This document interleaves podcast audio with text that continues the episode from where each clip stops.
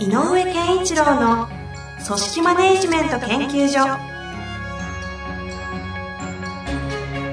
組織が一体となりゴールを達成する究極の快感。上場企業から中小企業まで延べ200社以上の支援を行った井上健一郎が組織人に関するあらゆる問題を分かりやすく解説します。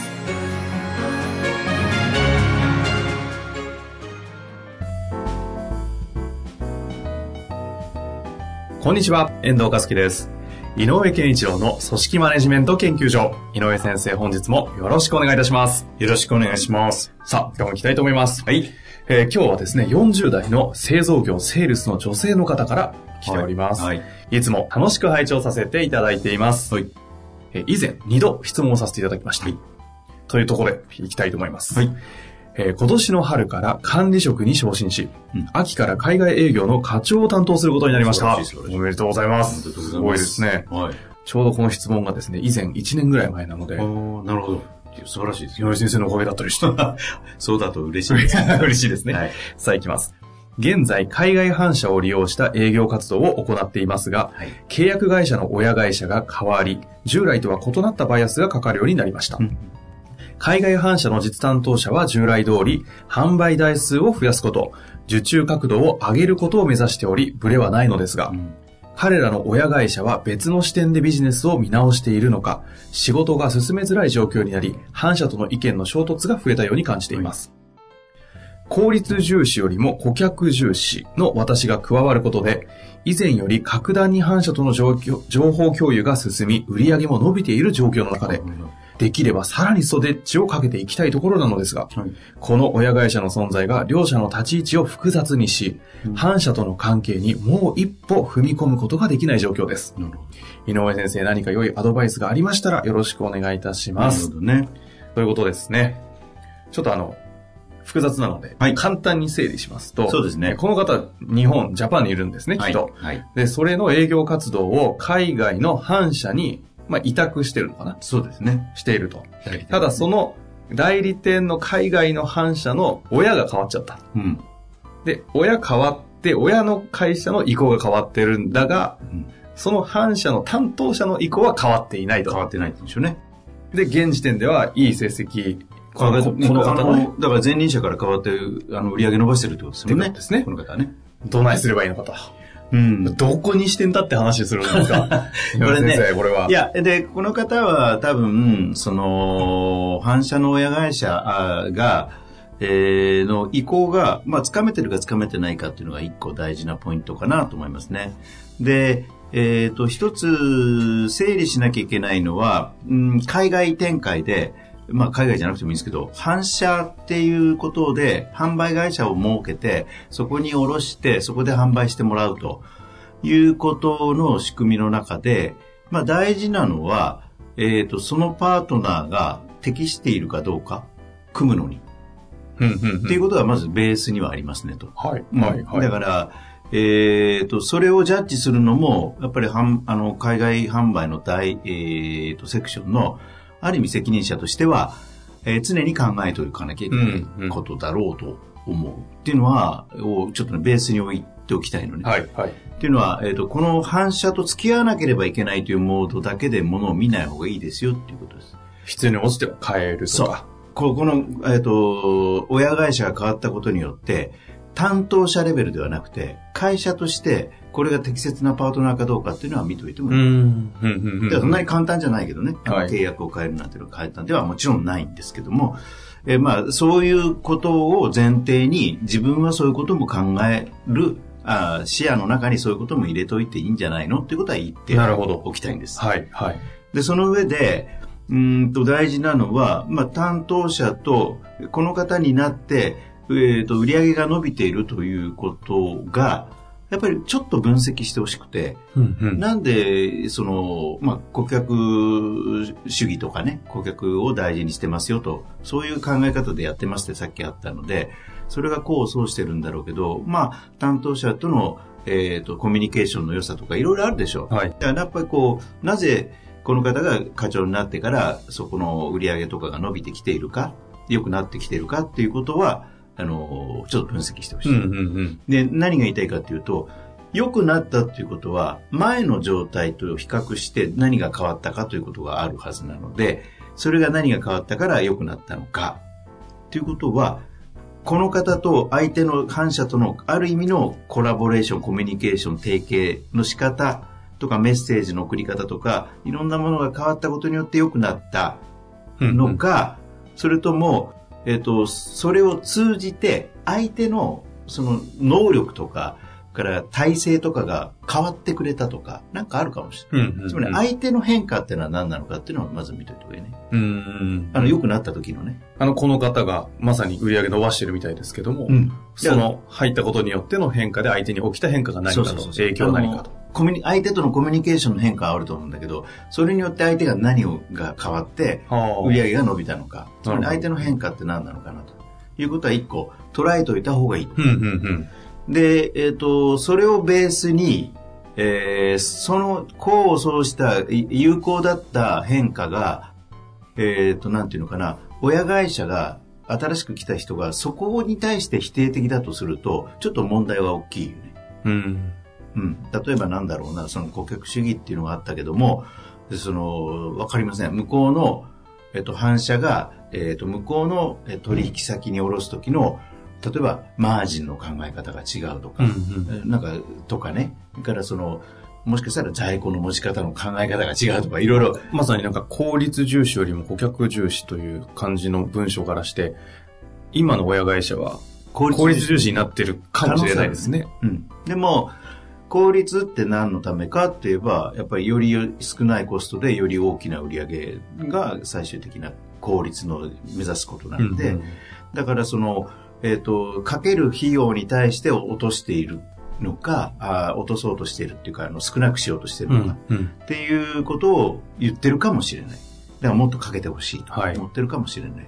だから、あの、いずれにしてもその向こうの本意みたいなのを知らなきゃいけなくて、でも売り上げを伸ばしてきたという実績を、は武器なのよ。うんうんだからこういうやり方で以前と比べてこうしたことによって売り上げが上がったということはちゃんと持ってないと、それが、その新しいこの方が取り入れたやり方を否定したんだとしたら、いやいやいや、以前よりこれの方が伸びてるんですよって話になんなきゃいけない。から、やっぱりそこは武器として持たない。うん。うんうんうんで、その上で、で、まあ、海外、海外のあれって多いのは、やっぱりこう、えっ、と、誰に、レポートトゥ誰々みたいなのがあって、はいはい。あるでしょね。ね、これ、この、この仕事は誰にレポートしなきゃいけないみたいなのすごく厳密に日本以上に決まってると思う。ええええだから、逆に言うともう一つ気をつけなきゃいけないのは、向こうの担当者が何に苦労してるから。ほうほう。新しい親会社になったことによって苦労してるんだとしたら、何に苦労しているっていう。そこのコミュニケーション。うん。はだから、どういうレポートを上げたいの？どう報告するとあなたは、えっ、と、認められるの？っていう、この担当者レベルの視点も持ってあげてもいいかもしれない。いい感じで来てるんだったらね、余計に。親会社が変わったことで、確かにそこ、なんかけ変わってそうですもんね。うんレポートの仕方、評価のされ方とかも違うかもしれないですしね。だから、どうだと新しい親会社のもとで、うんあの、うんいいのっていう、あの、まあ、うん助かるのっていうか、どうすることを求められてるのでもいいから、聞いてあげた方がいいかもしれない。ああ、その視点ね。そうすると、せっかく前、前よりもこの人になって、向こうの担当者としとの関係が良くなり、深まり、売り上げも上がってんだったら、相手はこっちに向いてくれるよね。うんうんうん。そこまでやっぱり考えてくれるのかっていう。だからここのパイプなのよね。そこね。ただそのパイプと成功してきてるやり方のこの2セットを否定されたんなら、さっき一番冒頭言ったこと。この会社はパートナーとしてふさわしくないかもしれないっていうところまでの、この、なんていうのかな、かまあ、覚悟じゃなくて、そういう思考も持って、なるほど。うん。その大きな思考のフレームとしてそこまでこう捉えた上で考えた方がいいということですね。うーん。だから、この人が、あなんかやりにくいなということだけで困ってるけど、えっ、と、何回も言うけど、相手の担当者とうまくやってきた結果、はいはい。なのになんかやりにくくなっちゃったねって言ったら、向こうだってやりにくいと思ってる。うん。もしくは、向こうの裏っ側で親会社とか新しい体制から言われてることを、言言えないよな、日本のあの人にはって思って、いやでもね、これ、しょうがないんだよ、こうなっちゃったんだよって言ってるだけかもしれない。うん。うんだから、あなたにとってどうすることが楽に、あの、いいことなのっていうのは聞いてあげないと。なるほど。うん。相手の立場で。そこね。なんか、あれですね、こう、スキーム変えてなんだガチャガチャっていう話ではなく、非常に人といううん。観点で、そう。なんか具体的にすぐに明日でもアプローチできそうな話ですね。でももう一個大事なのは、その二人で、特に二人で、あの、あの担当者とこの本人がう、ん何が今まで良くて、功を奏してきたかだけは、ちゃんと握っとかないといけ共通にしておく。うん成功要因の共通化をちゃんない。とすると。この、えー功を奏してきたあのやり方、武器みたいなものは、や、やりたいよね、これからも。でそうですよね。でも、あなたの立場があるでしょ、と。あそれを合わせたアイデアを生まなきゃいけない。これはうんちょっと今、うん何があっては言えないんだけあ、ど。わかんないですからね。うんただそこがもし埋めないで、やっぱ無理だねってなるとさっき言った、やっぱりパ、そもそもパートナーとして無理なんじゃないかなっていうことも視野に入れなきゃいけないと。なんですか、この、複雑回帰そうだった話が、やたらシンプルに見えてきましたけど。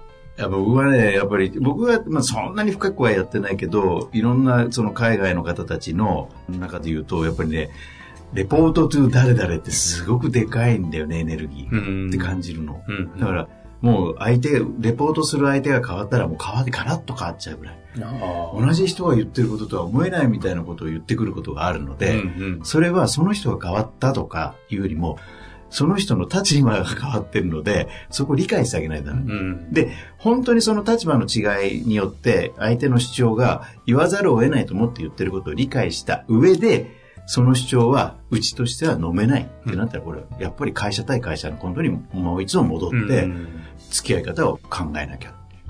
だから個人レベルって担当者とのコミュニケーションレベルと会社対会社っていうのをこうこういう反射を相手にするような責任者の人は両方の視点持っといた方がいいね。うーん。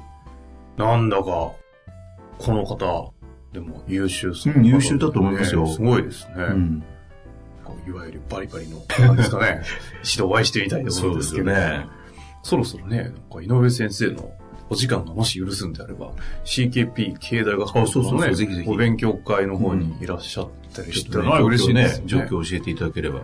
もっとぐり、より具体的な話もできるでしょうし。ねそうですそうじゃあ、まあ参考になればどうですけど、まあこれもね、すごくディテールが、えー親会社の方針がどう変わったのかとかっていうのはちょっとわからないので、あの、字面で言ってますけど、文字面から考えたことを言ってますけど、まあなんかもうちょっと細かく、いや、そういうことではなくてっていうのがあれば、あ、そうですね。うん、また質問いただければいいなと。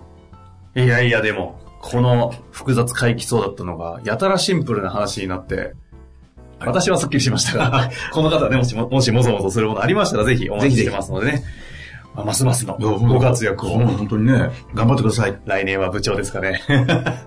嬉しいですね、そうだったらね。応援しております。はい。というわけで、井上先生本日もありがとうございました。ありがとうございました。